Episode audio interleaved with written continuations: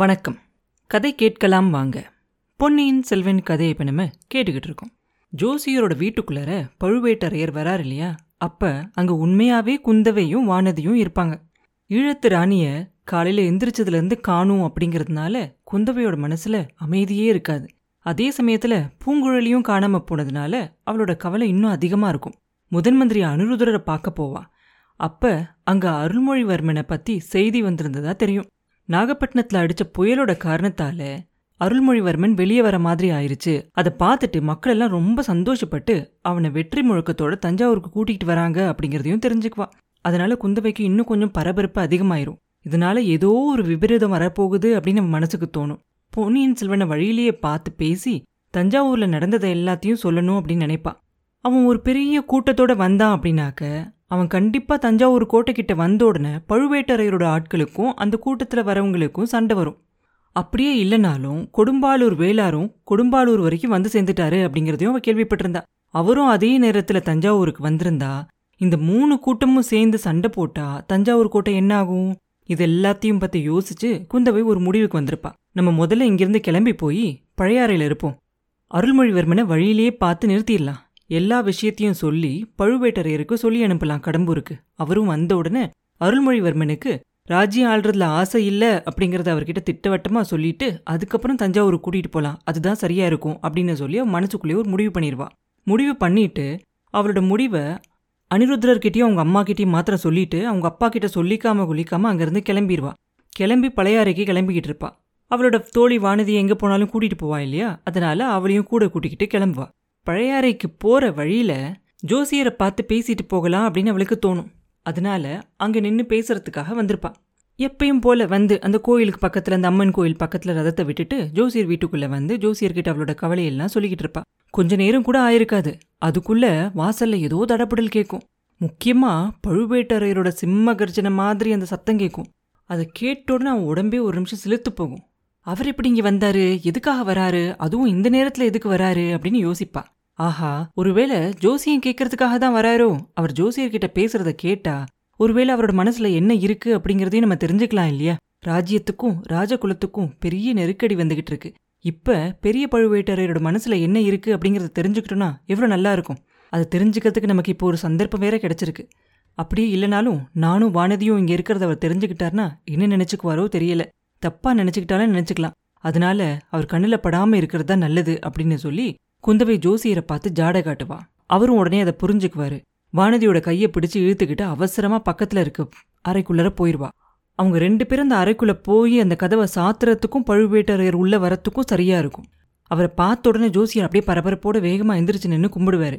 பழுவேட்டரையர் ஜோசியரை விட்டுட்டு சுத்தி முத்தியும் பார்ப்பாரு. ஒரு நிமிஷம் அவருக்கு ஆச்சரியமாகவும் இருக்கும் இன்னொரு நிமிஷம் கொஞ்சம் ஏமாற்றமாகவும் இருக்கும். அது ஒரு நிமிஷம்தான். அடுத்த நிமிஷமே அதை சமாளிச்சுக்கிட்டு சொல்லுவாரு ஜோசியரே நான் யாருன்னு தெரியுதா? தனாதிகாரி பெரிய பழுவேட்டரையனே தான் ஏன் இப்படி பேந்த பேந்த முழிக்கிறீங்க? அவ்வளவு அடையாளம் தெரியாத அளவுக்கு இருக்கேன். உங்களால எனக்கு ஒரு முக்கியமான காரியம் ஆக வேண்டியிருக்கு. ஒரு பெரிய உதவி நீங்கள் எனக்காக செய்யணும். முதல்ல சாப்பிட்றதுக்கு ஏதாவது இருந்தா கொண்டுகிட்டு வாங்க. ரொம்ப பசியா இருக்கு. சாப்பிட்டுக்கிட்டே சொல்ல வேண்டியதை சொல்றேன் அப்படிம்பாரு ஜோசியர் தட்டு தடுமாறி ஐயா இந்த ஏழையால உங்களுக்கு என்ன பெரிய உதவி தேவையாக இருக்க முடியும்? இந்த குடிசையை தேடி நீங்க வந்ததே நான் செஞ்ச பாக்கியம். உங்களோட அந்தஸ்துக்கு தகுந்த மாதிரி விருந்து வைக்க என்னால் முடியாது. ஆனாலும் இந்த குடிசையில் என்னெல்லாம் இருக்கோ அதெல்லாம் உங்களோட தான் தயவு செய்து உட்காருங்க. நின்னுக்கிட்டே இருக்கீங்களே. உங்களை பார்த்த உடனே ஒரு நிமிஷம் என்ன பண்றதுனே எனக்கு புரியாமல் போயிருச்சு. அதனால தான் உங்களை சரியாக வரவேற்க கூட இல்லை அப்படின்னு சொல்லிக்கிட்டு கொஞ்ச நேரத்துக்கு முன்னாடி குந்தவையும் வானதியும் உட்கார்ந்துருந்தாங்க இல்லையா ஒரு பலகை அதை காட்டுவார். பழுவேட்டரையர் அங்கே பார்ப்பார் அங்கே பார்த்தா அந்த பலகை பக்கத்தில் கொஞ்சம் பூவெல்லாம் சிதறி இருக்கும். பார்த்துட்டு மறுபடியும் ஜோசியரை பார்த்து சொல்லுவாரு ஜோசியரே இல்ல எனக்கு உட்கார நேரம் இல்ல ஏதாவது சாப்பிட இருந்தா கூட முடிஞ்சா அதை இலையில சுத்தி என் கையில கொடுத்துருங்க. தஞ்சாவூருக்கு அவசரமா ஒரு செய்தி சொல்லி அனுப்பணும். என் சகோதரன் காலாந்தக கண்டனுக்கு. ஓலையும் எழுத்தானையும் தரீங்களா? வேண்டாம் வேண்டாம். ஓலை எழுதிக்கிட்டு இருக்க கூட நேரம் இல்லை. என் முத்திர மோதிரத்தை தரேன். அதை எடுத்துக்கிட்டு நீங்க தஞ்சாவூருக்கு உடனே போக முடியுமா? இல்ல வாசல்ல நின்னானே உங்க சீடன் நல்ல தடியனா இருக்கான். அவனை அவசரமா அனுப்ப முடியுமா? அப்படின்னு கேட்பாரு அப்ப ஜோசியர் சொல்லுவார் உங்களோட கட்டளை எதுவோ அப்படியே நான் செய்யறேன் நானும் என் சீடனும் ரெண்டு பேரும் வேணும்னாலும் போறோம். ஆனா தனாதிபதி பெரிய மனசு செஞ்சு கொஞ்ச நேரம் இந்த ஏழையோட வீட்டில் உட்காந்துருந்து கண்டிப்பா சாப்பிட்டுட்டு தான் போகணும் அப்படிம்பாரு. அப்ப பழுவேட்டரையர் சொல்லுவாரு ஜோசியரே எதுக்காக உங்களை மறுபடியும் மறுபடியும் ஏழை அப்படின்னு சொல்லிக்கிறீங்க? உங்களோட வீட்டை தேடி அரசர்களும் அரசிலங்குமரிகளும் அடிக்கடி வருவாங்க அப்படின்னு நான் கேள்விப்பட்டிருக்கேன். நான் ஒருத்தன் தான் உங்ககிட்ட வந்து ஜோசியம் கேட்காதவன். அது தப்போ அப்படின்னு இப்போ எனக்கு தோணுது. ஒருவேளை உங்ககிட்ட கேட்டிருந்தா இந்த மாதிரி பயங்கரமான விபத்தெல்லாம் நடக்காம காப்பாத்திருக்கலாம் அப்படிம்பாரு. அப்ப ஜோசியர் சொல்லுவாரு ஐயா உங்க பேச்சு எனக்கு ஒண்ணுமே புரியலையே ரொம்ப கவலையா இருக்கே. என்ன விபத்து நடந்துச்சு? உங்களை இந்த கோலத்தை பார்த்ததும் எனக்கு ஒரே ஆச்சரியமா இருக்கு. புயல்லையும் வெள்ளத்திலையும் சிக்கிக்கிட்டீங்களா? ஒருவேளை அதனால தனாதிபதி பழுவூர் இளையராணி சௌக்கியமா இருக்காங்க இல்லையா? அப்படின்னு கேட்பாரு உடனே பழுவேட்டரையர் பயங்கரமா சிரிப்பாரு. சிரிச்சிட்டு சொல்லுவாரு இல்லை இல்ல பழுவூர் இளையராணிக்கு ஒன்னும் ஆகல. அவ சௌக்கியமா கடம்பூர் அரண்மனையில இருக்கா. ஆனா அந்த சண்டாளி நாளைக்கு இந்த நேரம் வரைக்கும் உயிரோட இருப்பாளா அப்படின்னு என்னால சொல்ல முடியாது.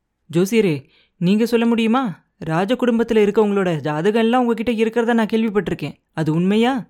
நந்தினியோட ஜாதகமும் உங்ககிட்ட இருக்கா? அப்படின்னு கேட்பாரு ஜோசியர் மறுபடியும் பதறி போய் தனாதிபதி இது என்ன சொல்றீங்க? என்னை சோதிச்சு பார்க்குறீங்களா? இளையராணியோட ஜாதகம் என்கிட்ட இல்லை. அவங்க பிறந்த நாளும் வேலையும் உங்களுக்கு தெரிஞ்சால் சொல்லுங்கள் நான் ஜாதகம் கணிச்சு கொடுக்குறேன் அப்படிம்பாரு. அப்போ பழுவேட்டரையர் சொல்லார் வேண்டாம் வேண்டாம். நந்தினியோட ஜாதகத்தை நானே கணிச்சுக்கிறேன். அவளோட ஆயுசை நானே என் கையாலேயே முடிவு கட்ட தீர்மானிச்சிட்டேன். மற்றவங்களோட ஜாதகத்தை பற்றி தெரிஞ்சா சொல்லுங்க. சக்கரவர்த்தியோட ஆயுஸ் எப்படி இருக்கு? ஆஹா தலையை அசைக்கிறீங்களே. நீங்கள் சொல்ல மாட்டீங்க. உங்களை நான் சோதிக்கிறதா தான் நீங்கள் நினச்சிக்குவீங்க. இல்லை உங்கள் ஜோசியமெல்லாம் வெறும் பொய்யா? யார் கண்டது ஜோசியரே? ஜாதகம் ஒரு பக்கம் இருக்கட்டும். கொஞ்ச நாள வானத்துல தெரிஞ்சிச்சு இல்லையா தூமகேது அது காலையில கீழே விழுந்துருச்சு. அதை பத்தி உங்களுக்கு ஏதாவது தெரியுமா? அந்த மாதிரி நடந்தா அரச குடும்பத்துல இருக்க யாராவது ஒருத்தரோட உயிருக்கு ஆபத்துன்னு சொல்றாங்களே. அது உண்மையா பொய்யா? அப்படின்னு கேட்பாரு அப்ப ஜோசியர் சொல்லுவாரு தனாதிபதி அப்படி நீங்க எதுவும் முடிவு கட்ட வேண்டாம். ராஜாங்க சம்பந்தமான காரியங்கள்ல ஜோசியம் பார்க்கக்கூடாது அப்படின்னு சொல்லுவாங்க. அது எங்க தொழிலோட மரபு. இன்னைக்கு காலையில தூமகேது விழுந்ததை நான் கண்ணால பார்க்கல. ஏதோ வெளிச்சம் தெரிஞ்சிச்சு. அதனால ஆச்சரியப்பட்டு உடனே எந்திரிச்சு போய் வெளியே போய் பார்த்தேன். கொஞ்ச நாளா தெரிஞ்ச தூமகேது இன்னைக்கு மறைஞ்சிருச்சு. நீங்க சொல்ற மாதிரி மக்கள் எல்லாம் பேசிக்குவாங்களே தவிர அதை பத்தி ஜோசியத்துல எதுவும் எழுதல. ஆனா எனக்கு அதுல அவ்வளவா நம்பிக்கை கிடையாது. இன்னைக்கு காலையில கூட சக்கரவர்த்தி சௌக்கியமா இருக்காரு அப்படிங்கறத நான் தெரிஞ்சுக்கிட்டேன் அப்படிம்பாரு. ஜோசியர் அப்படி சொன்ன உடனே பழுவேட்டரையர் சொல்வாரு அது நம்ம அதிர்ஷ்டம்தான். இன்னைக்கு ராத்திரி வரைக்கும் சக்கரவர்த்திக்கு ஒன்றும் ஆகாம இருந்துச்சுன்னா நாளையிலேருந்து அதை பத்தி கவலைப்பட வேண்டியதில்லை. பொன்னியின் செல்வனை பத்தி ஏதாவது தெரியுமா? அப்படின்னு கேட்பாரு. அப்ப ஜோசியர் சொல்லுவாரு நேத்திக்கு ராத்திரி ரொம்ப நேரத்துக்கு அப்புறமா இளவரசர் திருவாரூர் வந்து சேர்ந்திருக்கிறதா கேள்விப்பட்டேன். தனாதிபதி அவரை சுத்தி லட்சக்கணக்கான மக்கள் சூழ்ந்துகிட்டு அவரை தஞ்சாவூருக்கு கூட்டிகிட்டு வந்துட்டு இருக்காங்களாம் அப்படின்னு சொல்லுவாரு. அப்ப பழுவேட்டரையர் சொல்வாரு ஆஹா அவங்க மட்டும் இளவரசரை தஞ்சாவூர்ல கொண்டு போய் சேர்த்துட்டா எவ்வளோ நல்லா இருக்கும். ஆனா முடியுமா? லட்சக்கணக்கானவங்க சூழ்ந்து நின்னாலும் யமனை தடுக்க முடியுமா? சொல்லுங்க ஜோசியரே சொல்லுங்க. நீங்க ஜோசியம் சொல்லலைனாலும் நான் சொல்றேன். சக்கரவர்த்திக்கும் அவரோட பசங்க ரெண்டு பேருக்கும் இன்னைக்கு ஒரு பெரிய கண்டம் காத்துக்கிட்டு இருக்கு யமதர்மன் அவங்கள நெருங்கி நெருங்கி வந்துகிட்டு இருக்கான். சக்கரவர்த்தியோட யமன் பழுவூர் மாளிகையில இருக்க அந்த பொக்கிஷ நிலவரையில மறைஞ்சிருக்கான். அருள்மொழியோட யமன் யானை பாகனோட அங்குசத்துல மறைஞ்சிருக்கான். அவங்க ரெண்டு பேரையும் தடுத்து நிறுத்தி சக்கரவர்த்தியையும் பொன்னியின் செல்வனையும் காப்பாத்துறது உங்களோட பொறுப்பு. என் முத்திர மோதிரத்தை எடுத்துக்கிட்டு உங்க சீடனை தஞ்சாவூருக்கு போக சொல்லுங்க. நீங்க திருவாரூருக்கு போய் இளவரசருக்கு எச்சரிக்கை செய்யணும். செய்வீங்களா? உடனே புறப்படுவீங்களா? அப்படின்னு கேட்பாரு ஜோசியருக்கு அப்படியே தடுமாறி போவார் ஒரு நிமிஷம். என்ன சொல்றதே தெரியாம. பழுவேட்டரையருக்கு சித்த பிரம்ம தான் பிடிச்சிருச்சா அப்படின்னு அவருக்கு ஒரு நிமிஷம் சந்தேகம் வரும். ஆனா அப்படி நிச்சயமா சொல்ல முடியாது. ஏன்னா அவர் சொல்றதெல்லாம் நல்ல அறிவோட தான் சொல்றாரு அப்படிங்கறது அவருக்கு தெரியும். ஆத்திரத்தோடையும் பரபரப்போடையும் பேசினாலும் கூட அவர் சொல்றது உண்மையாக தான் இருக்கணும் அப்படின்னு அவருக்கு தோணும். இந்த பேச்சையெல்லாம் இளைய பிராட்டியும் கேட்டுக்கிட்டு தான் இருப்பாங்க.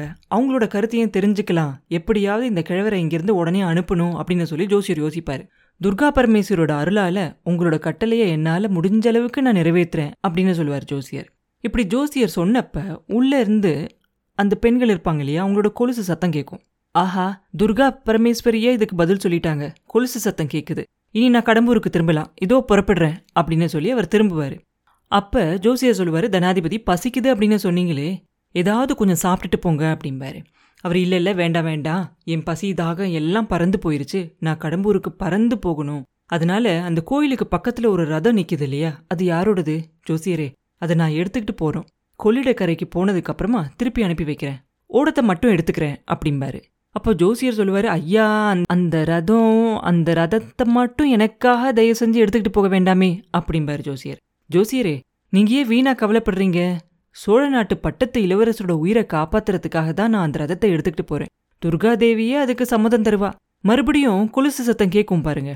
சம்மதம் கிடைச்சதா அதை நீங்க தெரிஞ்சுக்கலாம். அதோ கேளுங்க அப்படிம்பார் பழுவேட்டரர். அவர் இப்படி சொல்லும்போதே இளைய பிராட்டி அந்த பக்கத்து அறையோட கதவை திறந்துக்கிட்டு லேசாக அவங்க காலோட கொலுசை சத்தம் போடுவாங்க. போட்டுக்கிட்டே அவங்க வெளியில் நடந்து வருவாங்க. பெரிய பழுவேட்டரையர் அவளை பார்த்த உடனே ஆச்சரியப்பட மாட்டார். ஏன்னா அவருக்கு தெரியும் அவங்க உள்ளே தான் இருக்காங்க அப்படிங்கிறது.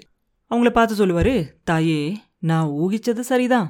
அடுத்த அறையில் நீ இருக்கணும் அப்படின்னு நினச்சேன். உன் முகத்தை பார்த்து பேசுறதுக்கு எனக்கு தைரியம் இல்லை. அதனால தான் உன் காதில் விழுற மாதிரி இவ்வளோ விஷயத்தையும் சத்தம் போட்டு பேசிக்கிட்டு இருந்தேன். ஜோசியர்கிட்ட நான் சொன்னதெல்லாம் நீ கேட்டுக்கிட்டே இல்லையா? அப்படின்னு கேட்பாரு உடனே குந்தவை சொல்லுவா ஐயா என்னை தயவு செஞ்சு மன்னிச்சுக்கங்க. நான் செஞ்ச தப்புக்காக என்னை மன்னிக்கணும் நீங்கள் இந்த வீட்டில் நீங்கள் திடீர்னு வந்தப்ப நீங்க தான் அப்படிங்கறத என்னால நிச்சயமா தெரிஞ்சுக்க முடியல. அதனால தான் உங்களோட பேச்சை ஒட்டு கேட்குற மாதிரி ஆயிருச்சு என்னை மன்னிச்சுக்கோங்க அப்படின்பா அப்ப பழுவேட்டரையர் சொல்லுவாரு நான் உன்னை மன்னிக்கிற மாதிரி நீ எந்த தப்பும் செய்யல. உன்கிட்ட நான் தான் மன்னிப்பு கேட்கணும் மன்னிப்பு கேட்க கூட எனக்கு தகுதி இருக்கா? அப்படிங்கிறது எனக்கு ரொம்ப சந்தேகமா இருக்கு. இன்னைக்கு ராத்திரிக்குள்ளார கடம்பூருக்கு போய் பட்டத்து இளவரசருக்கு எதுவும் நடக்காம நான் தடுத்தா உன்கிட்ட மன்னிப்பு கேட்கறதுக்கு கொஞ்சமாவது எனக்கு தகுதி இருக்கும். மூணு வருஷமா இந்த கிழவனோட கண்ணெல்லாம் மோகத்தால மூடி இருந்துச்சு. என் கண்ணை திறக்கிறதுக்காக நீ நிறைய முயற்சி செஞ்ச. எவ்வளவோ தடவை நீ சொன்ன. ஆனா நீ என்ன சொன்னாலும் நான் அதை எதுவுமே கேட்டுக்கவே இல்லை. என் சகோதரன் காலாந்தக கண்டனும் என் கண்ணை திறக்கிறதுக்காக ரொம்ப முயற்சி செஞ்சான். அதுவும் எதுவும் பழிக்கல. நேத்திக்கு ராத்திரி துர்கா பரமேஸ்வரோட கருணையால பாண்டிய நாட்டு சதிகாரங்க ரெண்டு பேரும் பேசிக்கிறத நான் ஒட்டு கேட்டேன். அதோட பலனா உண்மையை தெரிஞ்சுக்கிட்டேன். அந்த சண்டாலிய சதிகாரிய விஷ நாகத்தை என் அரண்மனையிலேயே வச்சிருந்து பாலூட்டி சீராட்டி வளர்த்தேன். அவன் என்னை குல துரோகியாவும் ராஜ துரோகியாவும் ஆக்கிட்டான் சோழ நாட்டு பொக்கிஷத்துல இருந்தே பொருள்களெல்லாம் எடுத்து பாண்டிய நாட்டு சதிகாரங்களுக்கு கொடுத்துருக்கா. அந்த பாதகி நந்தினிய இன்னைக்கு ராத்திரி முடியறதுக்குள்ள என் கையாலேயே கொன்னால ஒழிய என் நெஞ்சில் கொழுந்து விட்டு எரியிற நெருப்பு அணையவே அணையாது அப்படின்னு சொல்லுவார். இப்படி அவர் சொல்லிக்கிட்டு இருக்கும்போது அவர் கொஞ்சமும் எதிர்பார்க்காத ஒரு காரியத்தை குந்தவை செய்வாங்க. சட்டுன்னு போய் அவர் காலில் விழுந்துருவாங்க. என்ன செய்யறது? அப்படின்னு தெரியாம பழுவேட்டரையர் ஒரு நிமிஷம் ஆச்சரியப்பட்டு போவாரு. இளைய பிராட்டி எந்திரிச்சு நின்ன உடனே ஐயா எனக்கு ஒரு வரம் கொடுக்கணும் நீங்க அப்படின்னு கேட்பா இளவரசி என்னை சோதிச்சு பாக்குறீங்களா என்ன நீங்க? வேண்டாம் என்னோட பாவ செயல்கள் எவ்வளவு பயங்கரமானது அப்படிங்கிறது எனக்கு நல்லா தெரியும். அதுக்கு என்ன பிராயச்சித்தம் செய்யறது அப்படின்னு நான் யோசிச்சுக்கிட்டு இருக்கேன். அதுக்கு முன்னால இன்னைக்கு கண்டத்திலிருந்து சோழ குலத்தை சேர்ந்த மூணு பேரையும் காப்பாத்தணும். உங்க அப்பாவுக்கும் தம்பிக்கும் எந்த தீங்கும் வராம நீ தான் காப்பாத்தணும். அதுக்கு நீ தான் எனக்கு உதவி செய்யணும். இன்னைக்கு ஒரு நாள் போகட்டும். நாளைக்கு நானே உன்கிட்ட வந்து எனக்கு தண்டனை என்ன பிராய்ச்சித்தம் என்ன அப்படிங்கிறத கேட்குறேன் அப்படிம்பாரு. அப்போ குந்தவை மறுபடியும் சொல்லுவா ஐயா உங்களுக்கு தண்டனை கொடுக்கவோ பிராயச்சித்தம் செய்யவோ நான் முயற்சி செய்ய மாட்டேன். நீங்கள் என் தாத்தா ஸ்தானத்தில் இருக்கவங்க. எங்கள் அப்பாவோட மரியாதைக்குரியவர் நீங்கள் உண்மையாவே உங்ககிட்ட ஒரு வரம் கேட்குறேன் அப்படின்பா அப்படின்னா உடனே கேளம்மா. வெறும் பேச்சு பேசுறதுக்கு இப்போ நேரம் இல்லை அப்படிம்பாரு. நீங்கள் கொடுக்கறதா சொல்லுங்க அப்படின்பா உனக்கும் உன் குடும்பத்துக்கும் நான் செஞ்சிருக்க துரோகத்துக்கு நான் என்ன உனக்கு இப்ப கொடுக்க முடியும்? நீ எது கேட்டாலும் கொடுக்குறேன். சீக்கிரமா கேளு அப்படிம்பாரு. இளையராணி நந்தினி தேவிய நீங்க ஒன்னும் செய்ய மாட்டேன் அப்படின்னு எனக்கு சத்தியம் செஞ்சு கொடுங்க. அதுதான் நான் உங்ககிட்ட கேட்குற வரோம் அப்படின்னு கேட்பா குந்தவை. உடனே பழுவேட்டரையர் சொல்வார் அம்மா இது என்ன விளையாட்டா? விளையாடுற சமயமா இது? என்னோட வயசான காலத்துல நான் புத்தி கெட்டு போனது என்னமோ உண்மைதான். அதுக்காக என்னை முழு பைத்தியக்காரன் ஆக்கிற பாக்குறியா?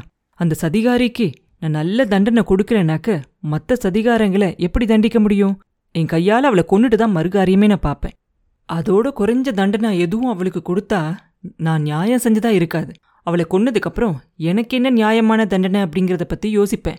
போம்மா போ. உங்க அப்பாவையும் தம்பியையும் இன்னைக்கு வரப்போற கண்டத்துல இருந்து காப்பாத்துறதுக்கு வேண்டிய முயற்சியெல்லாம் செய் அப்படிம்பாரு.